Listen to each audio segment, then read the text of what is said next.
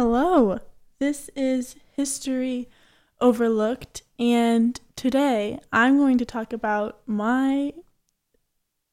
I don't want to say favorite because I'm kind of sad about it, but what I think is one of the most interesting unknown stories about US American politics. But obviously, there could be more that are just unknown to me. So, Politico calls this, quote, the single most consequential vice presidential choice in modern history. And they are referring to the choice of Truman specifically over Henry Wallace. And before I describe the events, I think it's important that I point out how vice presidents were chosen at this point, and that was through a convention. It was not a presidential pick. Obviously, the presidents had choice, but this was there was a separate convention, a separate vote of the people for the vice president. And this occurred through an election at the convention that required two ballots. One was used to decide who would be the official candidates, and one was used to actually vote on those two candidates. And this all took place at the party convention. So, today's topic is the July 1944 Democratic Party convention in Chicago. So, to provide some background, it's important that I provide background on Henry Wallace, whose name might be one you haven't heard of before. Wallace was born and raised in Iowa. He attended Iowa State. His initial career was as an editor for a family farming newspaper, which was widely read and influential. And in 1921, when his father became Secretary of Agriculture, he gained the official position of editor in chief of this newspaper. His father had been a loyal Republican, but in 1928 he switched Wallace switched party allegiance to the Democrats and supported Democrat Al Smith for president. In fact, this switch, because he was so widely known across Iowa, helped swing the state to the Democrat side in 1932 when FDR defeated Hoover to begin his first term.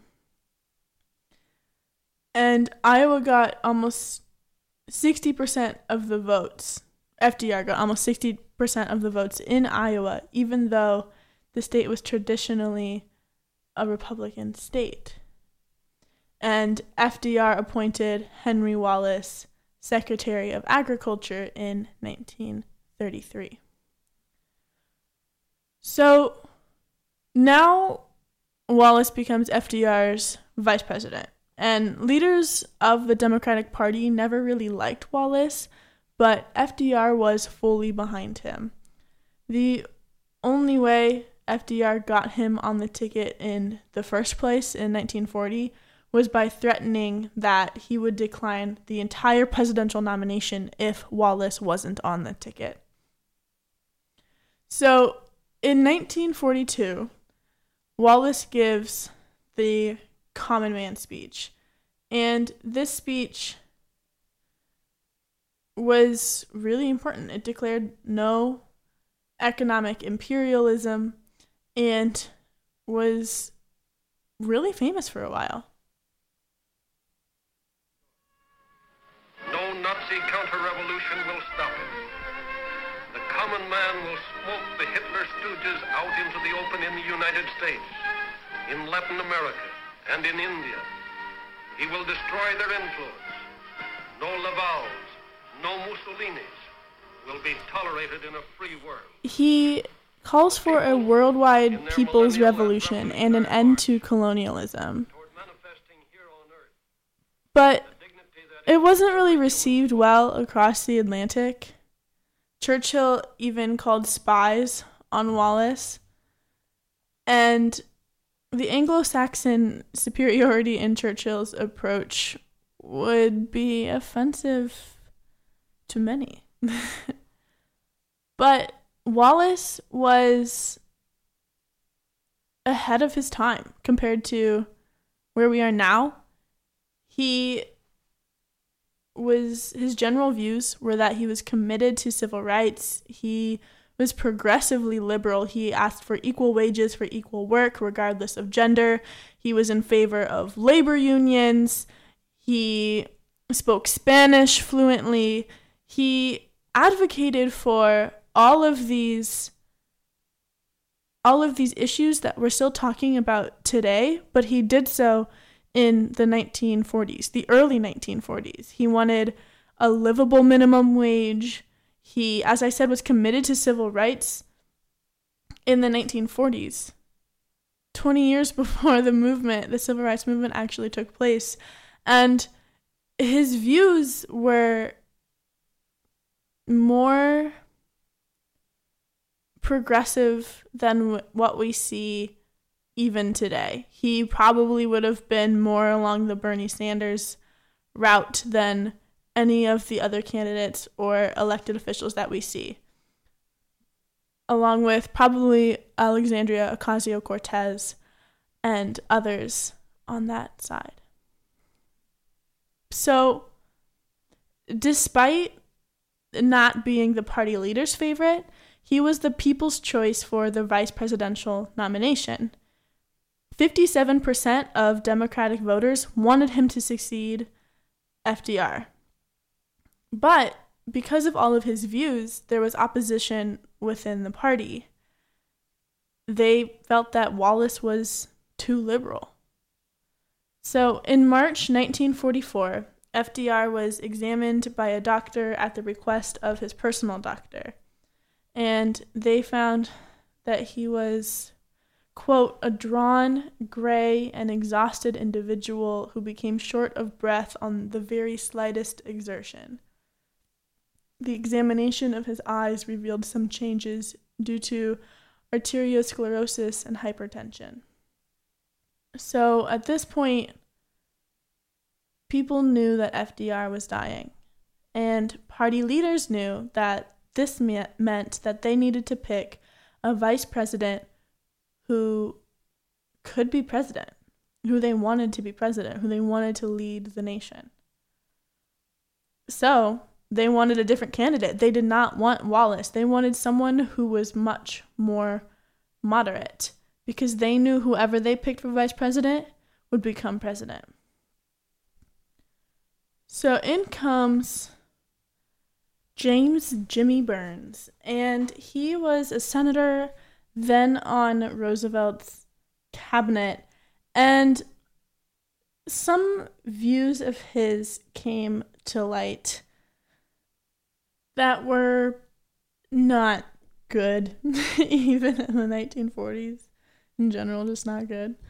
Um, and the main ones were that he opposed anti poll tax bills, meaning he wanted polling booths to be taxed. He also opposed anti lynching bills. He changed his position later, but his original position was that lynching was an effective means to hold black men in the South in check. So not good. And finally, he also had converted from Catholicism, which was not looked favorably upon by all people. So, four men who really were leading the charge to find a vice president they liked more than Wallace decided that Byrnes would not be a good candidate.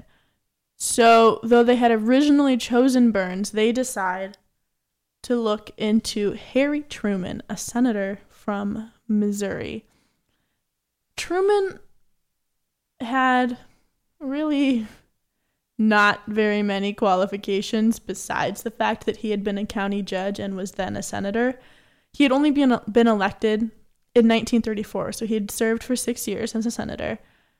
But he really didn't have any other qualifications and that meant that he didn't have any enemies.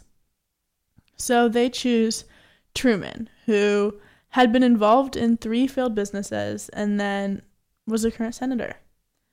And these four people who called themselves the Conspiracy of the Pure in Heart were Edwin Pauley, treasurer of the DNC, Robert Hannegan, Democratic National Chairman, Frank Walker, Postmaster General, and Edward Flynn, a political boss. And they were telling FDR that having Wallace as his vice president would split the party, and that obviously wouldn't be good.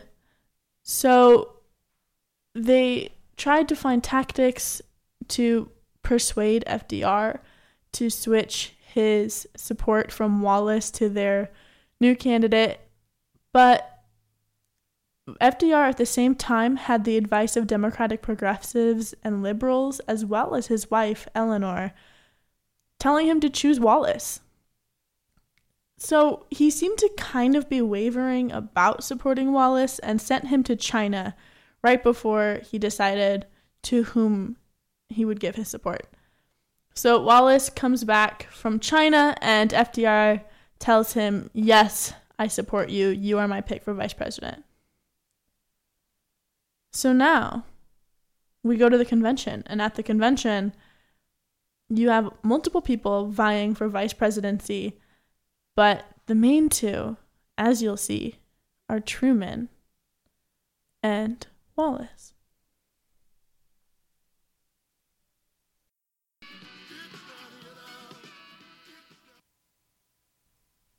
And we are back at KRUI FM for the continuing History Overlooked episode. And it is time to hear about the convention. So, the convention that I'm speaking about is 1944, July, Chicago. And all of these players are finally coming into play, and it is the big event. And it is time to figure out who will actually become vice president.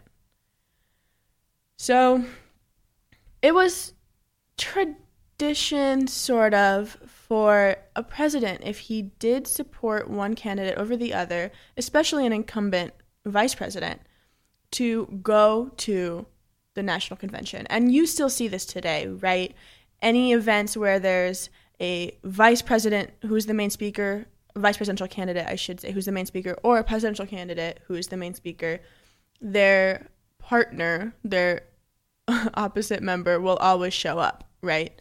So that means that like where events where Biden went, like talking about his campaign, Obama would usually would technically be there if it were something big like this, right? Where it was actually about Biden getting elected. But more importantly, in events where Obama was speaking, Biden would always be there, right? Because they're a partnership. And it was very, very important to see that president supporting the vice president or vice versa, just to get all the supporters on board. And you still see this in other ways too, right? So Deidre DeJear, who is running for Secretary of State in Iowa, was at was in Iowa City campaigning. She held a rally and she had Kamala Harris actually show up and support her. So having these big name people show up in support of candidates is very very important because it makes the lesser known candidates more known because it attaches a name to the person. However, Franklin Delano Roosevelt did not show up in support of Wallace, even though he was technically his choice. And this is mostly because he was too ill, right? He was in San Diego. He couldn't make it to Chicago because he was just too sick. And so he wrote a note in favor of Wallace. And this is not ideal because it doesn't carry the same weight right? If you walk into a job interview and you have, and they've seen a letter of recommendation from the president or from a leader of a CEO or someone really important, the chief of surgery, then that's that's really good. It's really cool, but imagine if they walked in there with you. Imagine if they made time to speak to that interviewer to know how much they supported you. And they took time out of their day and they made a presence. It's just so much more influential and indicates way more support. So Roosevelt's letter didn't do much. And that is mostly because it was just a few words. He says, If I were a delegate at the convention, I would vote for Wallace which indicates that he supports Wallace, but there's no enthusiasm in that note. And it eventually was labeled the Kiss of Death letter.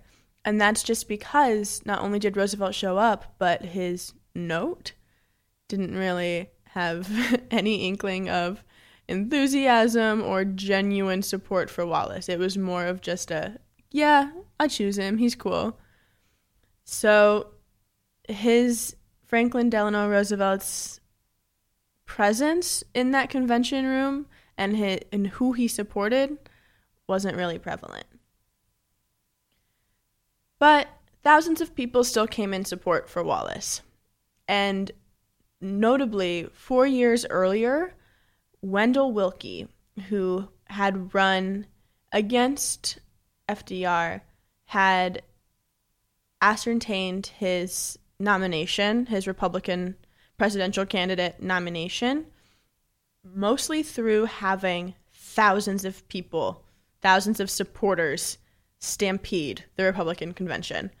And all of these, like thousands of people, really garnered a bunch of support among the delegates for Willkie and made his name known.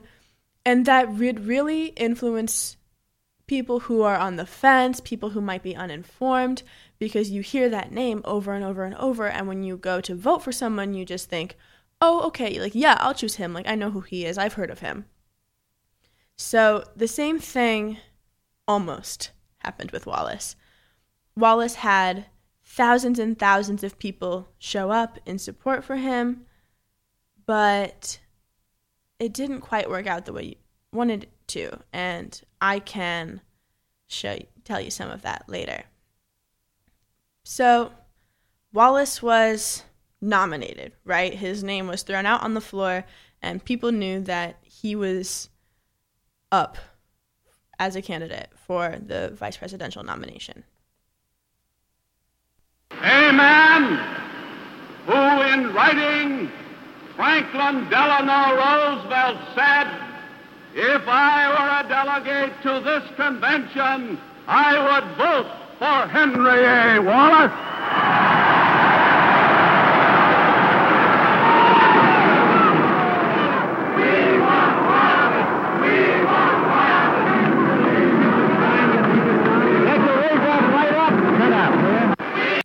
So that's a clip of actual media from the Democratic convention, and you heard him talk like mention that note from FDR, right? But more importantly, you heard all of those people chanting for Wallace. And Wallace actually had a song, and I couldn't find it on the internet, which is probably just because of my research abilities. It is there is a clip of it in Oliver Stone's Untold History of the United States, which is a show on Netflix that's kind of similar to what this radio show is, but it's a song just for Wallace. It's like Iowa, Iowa, and they were singing that song at the convention. So his name was definitely out there. So we get to the vote, right? Who supports whom? How many candidates are on the floor? And there were at least 8 people who were whose names were being tossed in the hat. So you had Wallace, right? Byrnes, who was that guy who definitely shouldn't have been vice president or president just because of his really outlandish views. And there were there was Truman, who the Democratic Party leaders really wanted. And at that point, right before ballots started being cast, Wallace had 65% of the support from delegates. 65%.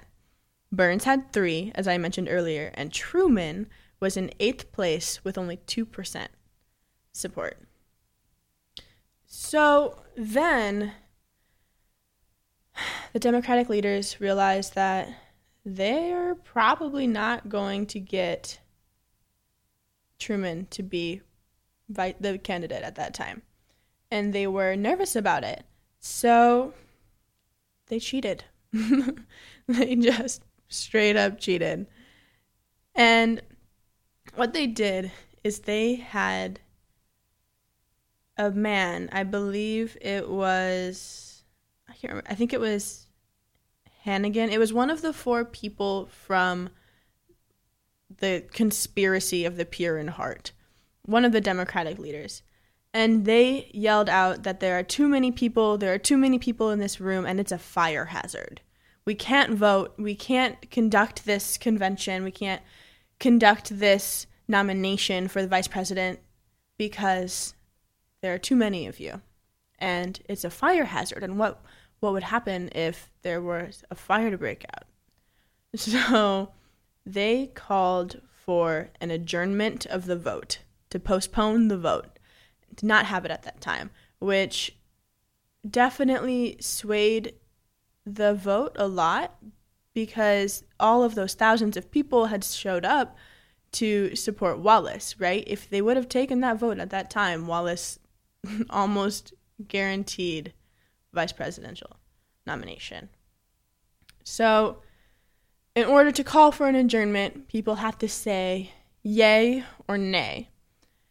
And there were a few people who said yay, and those were likely just Democratic leaders. If you read reports about what happened, you hear that just a few voices, it wasn't even like a group of people, just a few voices in the crowd said, Yay, let's adjourn. But thousands of people right, of all of those delegates that were there yelled nay. I don't want to adjourn the vote. Like, we want to vote now. Like, we're ready to support Wallace. We're ready to have Wallace be our vice president. But they didn't listen. They heard those few yays, and so they called the adjournment, even though the majority of the people there said, no, no, don't want him. And during the time of this adjournment, right, so, right before they actually called for the adjournment, saying it's a fire hazard, we can't do this vote right now, there was a senator by the name of Claude Pepper from Florida. And he was also very, very progressive. He was probably one of the most, if not the most, progressive senator during that time. And he was on his way to the podium to put Wallace's name in official nomination because you have to officially say, I nominate Henry A. Wallace as vice president, and then people have to say, like, I, I, I support, I second that. So he was on his way there, and if he would have done that, then that would have started the vote. But he didn't get there in time because because there were thousands of people. So he was shoving his way through and he couldn't get there. And if he would have gotten there, Henry would have been voted that night. But he didn't make it, and the adjournment was called, and it, the vote was postponed to the next day. And Samuel Jackson, actually, who did call for the official adjournment, said that he had strict instructions from Hannegan, and Hannegan is the Democratic National Chairman, to make sure that Wallace was not nominated that night. And the actual quote is I had strict instructions from Hannegan not to nominate the vice president that night. So, I'll be back in a couple minutes to tell you about what happened next, what happened that night, what happened the next day, and to tell you about how Truman actually came to be vice president and eventual president of the United States. So, after the vote was called for adjournment. The people of Democratic Party, those moderates, those centrists, those elites, went into action. They knew that the delegates supported Wallace and they had to take care of it because they had to make sure Truman became president instead of this left leaning, progressive, crazy incumbent vice president.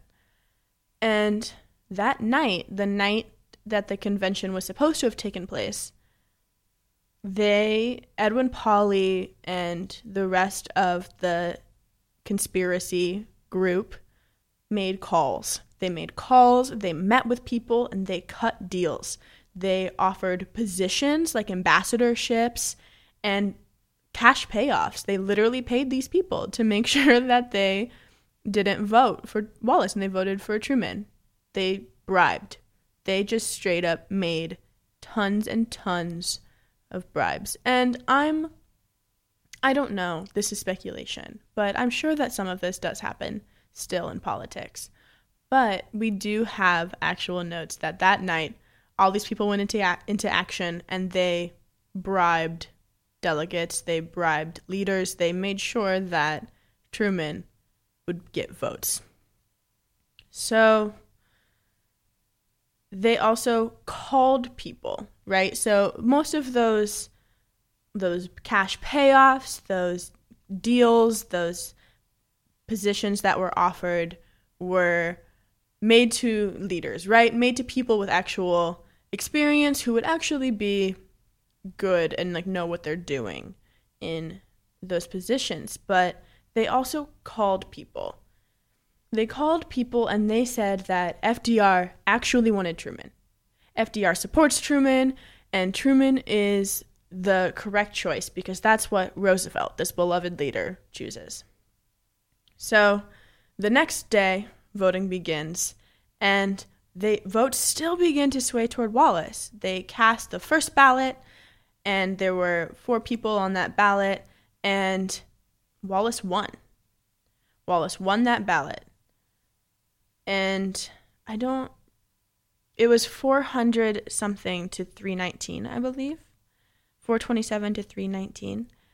And then the second ballot began. And in the second ballot, it was just Truman versus Wallace because those two were the leaders of the first ballot that was cast. However, instead of allowing people time, allowing people a break, think about these candidates, right? Because some of their people had just gotten cut off. And if you know, if you've ever been to a caucus in Iowa for really any sort of nomination, not just presidential, but gubernatorial, anyone, you first show who you are supporting, right? So that's what that first ballot was who supports whom.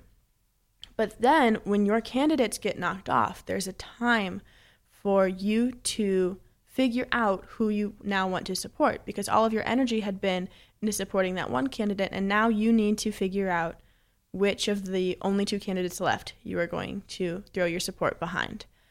So there should have been time between the first ballot and the second ballot for people to listen to positions, for people to become better informed about who Truman and Wallace are, what their policies are, and how they will act as vice president. However, that didn't happen. Someone in the Democratic Party, I think it was the chairman of the National Party, decided that the second ballot would begin immediately after those vo- those first votes were counted. So there were no new convention tickets that were passed, and they also barred thousands of Wallace supporters from coming in. So those thousands of supporters were left in the hall. So before people began actually shifting their votes, the ballot was 477 to 473 in favor of Truman, but Truman was only four votes ahead. But then people began shifting their vote. They began shifting and shifting and changing until the final ballot read Truman 1,031 votes and Wallace 105. So Wallace was over 900 votes below Truman. So that was the official vote. Truman, after all of those conspiratory events was elected as the Democratic vice presidential nominee for the election of 1944. And just so you know where all of these people ended up, I will give you a little tiny synopsis of their events, just important points.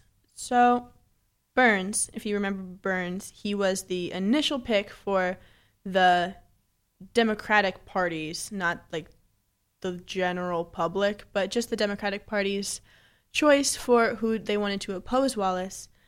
He became Truman's Secretary of State, actually. So, this guy that people deemed was not good enough, didn't have the right views, and shouldn't be a face of the Democratic Party as vice president or as president, actually became part of the executive branch and the cabinet of Truman as Secretary of State, which is fifth person in line for presidential succession, should the president die.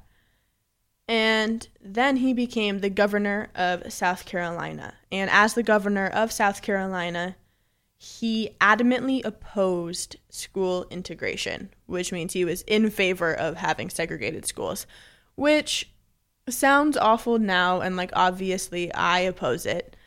But at that time, it wasn't super crazy, and which is why he probably was still elected as governor and still supported, just because it was in the 50s. So it was right before the civil rights movement really, really took place. But it still is something to note. And he also there there was something with the with the Ku Klux Klan, the KKK, having violent responses to this, and he kind of didn't actively condone all of the KKK's responses. So that's Byrnes and Wallace, right? Henry A. Wallace, who I've been talking about this whole time, became Truman's Secretary of Commerce. So he didn't even he wasn't even as high up as Byrnes. He was just the Secretary of Commerce. And Truman actually eventually fired him. So all of this obviously FDR died and these and then Truman became president. So that's how these people became part of Truman's cabinet and not FDR's cabinet. But Truman fired Wallace after he publicly opposed Wallace publicly opposed Truman's Cold War policies. So throughout his term as Secretary of Commerce, he was saying like Truman is bad about this. Truman should not be advocating for these policies. He's not making the right choices, and Truman eventually fired him. So then in 1948, Wallace ran against Truman as the presidential nominee of the Progressive Party. So instead of running within the Democratic Party, this new party called the Progressive Party rose up under the Communist Party that was the US Communist Party that was kind of sort of prevalent. It was peeking through, bleeding in to the US society, the US political atmosphere, but the Progressive Party was not part of the Communist Party, right? It was this own separate thing. They didn't run saying, I'm a communist, I'm a communist, but it was this new third party. And as you've seen people like Jill Stein try to run for a presidential election on a three on a third party ballot, you don't typically get the vote. You almost get none of the vote. It you just won't be elected if you run third party. But Wallace did anyway and obviously didn't get elected. So his career pretty much just fizzled from there. You never really hear about him anymore. Didn't hear about him after that. But in 1952, he wrote an essay called Where I Was Wrong, talking about how he was naive about Stalin's crimes and the nature of the Soviet Union, because the Soviet Union at that time was aggressive, they were dangerous, they hurt people, and so he said that he was naive about it and the nature of the Soviet Union as a whole, and as well as the USSR's international intentions. So he wrote this essay called Where I Was Wrong. So Truman, the vice president, inaugurated in 1945, became inaugurated 82 days after, or became sworn in as president 82 days after his inauguration as vice president because Roosevelt died 82 days after the inauguration. So Truman's sworn in and he acts as president. He is literally president of the United States. And as president, he infamously made the decision to bomb Japan with the atomic bomb, right? Hiroshima and Nagasaki.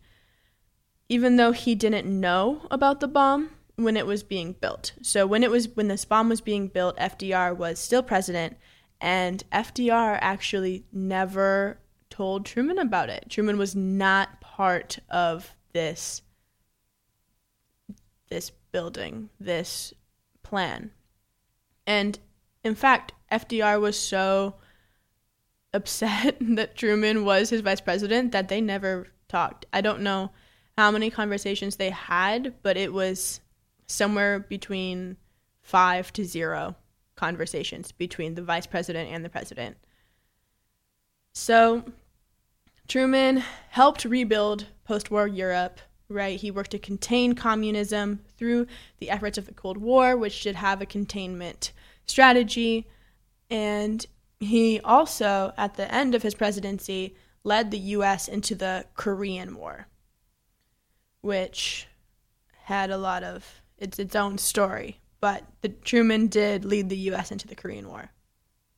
So, after all of this, there are many questions to consider, right? Many implications and what ifs. So, I wonder would there have even been a Cold War since Wallace sympathized with the Soviets? And that's a question that not really me, but most critics and most historians ask. Because Wallace did not vehemently oppose Soviets, the USSR. So that's very different from what Truman believed and Truman obviously did was like the leader of the Cold War. So then there's this question that if Wallace had actually become vice president and then president, would there have even been a Cold War in the first place? And then there's the idea that Byrnes would have become the vice president and president because if they did not change if the Democratic Party leaders did not change their choice of Byrnes to Truman and they still cheated in the same ways they did, Byrnes might have instead become the vice president. So then you have to wonder since he was a segregationist, since he had these views on lynching and on um, anti poll or and on poll taxes and all of these kind of not progressive ideas, especially for a Democrat, how would the soon to occur civil rights movement had been influenced? So they were on the cabinet, all this was taking place in the 40s, the 1940s. Civil rights obviously came into play in the 60s, but you wonder between Byrnes and Wallace how the civil rights would have been influenced because you have Byrnes on one hand who's a segregationist, right? He doesn't he's just a racist. And then you have Wallace who's actively advocating for equal pay for equal work, not just for as you commonly hear it today, for women and men, but makes the point to say also for all races.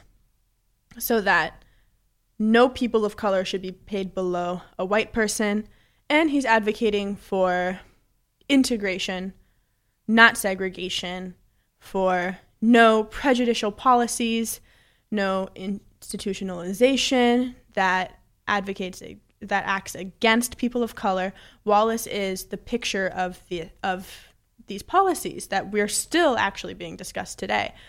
So you have Truman in the middle, who's actually president, but you have to wonder it could have whether it could have swayed either way, whether the civil rights could have been completely different based on who would have been elected president, who would have been become president in 1945. So then there's Wallace, and if Wallace would have been president. And he, as I just said, did advocate for all of these civil rights, for these equal wages for equal work. He also loved labor unions. He supported so many policies, just like pay raises, things that were that are being talked about right now. In addition, he supported federal support for education, right? So colleges, public universities, Wallace wanted the government to support these tuitions. He also really, really wanted and advocated for national health insurance.